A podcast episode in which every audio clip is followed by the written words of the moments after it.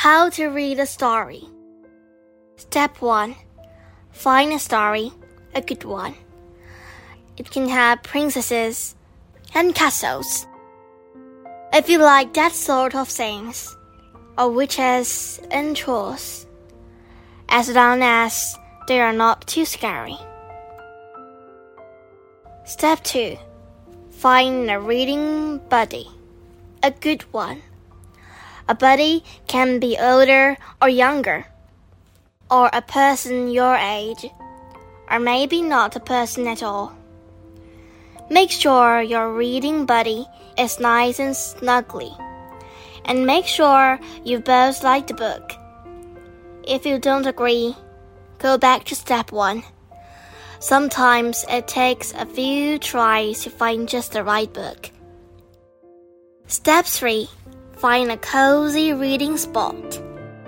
Outside is fun, but not if it's very cold, unless you have thick woolen blankets and hats and scarves and cups of steaming hot cocoa, and not if it's very hot, unless you have trees to shade you from the sun, a hammock to catch cool breezes, and tall glasses of icy lemonade.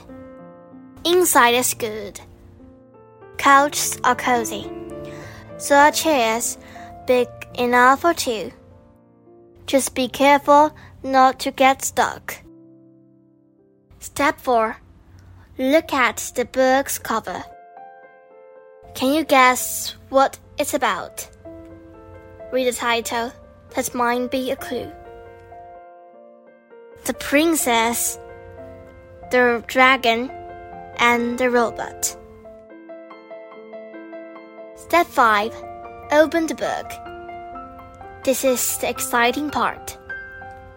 Read the story in a loud, clear voice. Not too slow and not too fast. You can point to words if you like, but you don't have to do that. Once upon a time. Step six. When the characters talk, whatever being said, say it in a voice to match who's talking. I'll save the kingdom. I am the most powerful in all the land. I'm hungry for lunch. Soon the castle will be mine. Beep. When you and your buddy can't stand in a second longer, turn the page to read how things work out. Step seven. No matter what you read, hold a book so your buddy can see the pictures. Buddies get impatient when they can't see well. Step eight.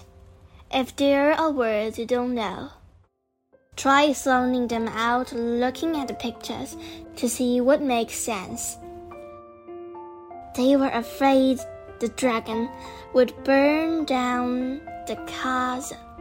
Cas- oh, the castle. If you need a break, you can pause for a minute and talk to your reading buddy to predict what might happen next. Will the castle catch on fire? Will the princess tame the dragon? Will the robot marry the princess? Will the horse make friends with dragon? Will the dragon eat them all for lunch? Step nine. When you get to the exciting parts, make a voice sound exciting too. Who dares disturb me in my cave? The dragon growled. Oh dear! Oh no! The robot was so scared. All his mental parts rattled. What would they do?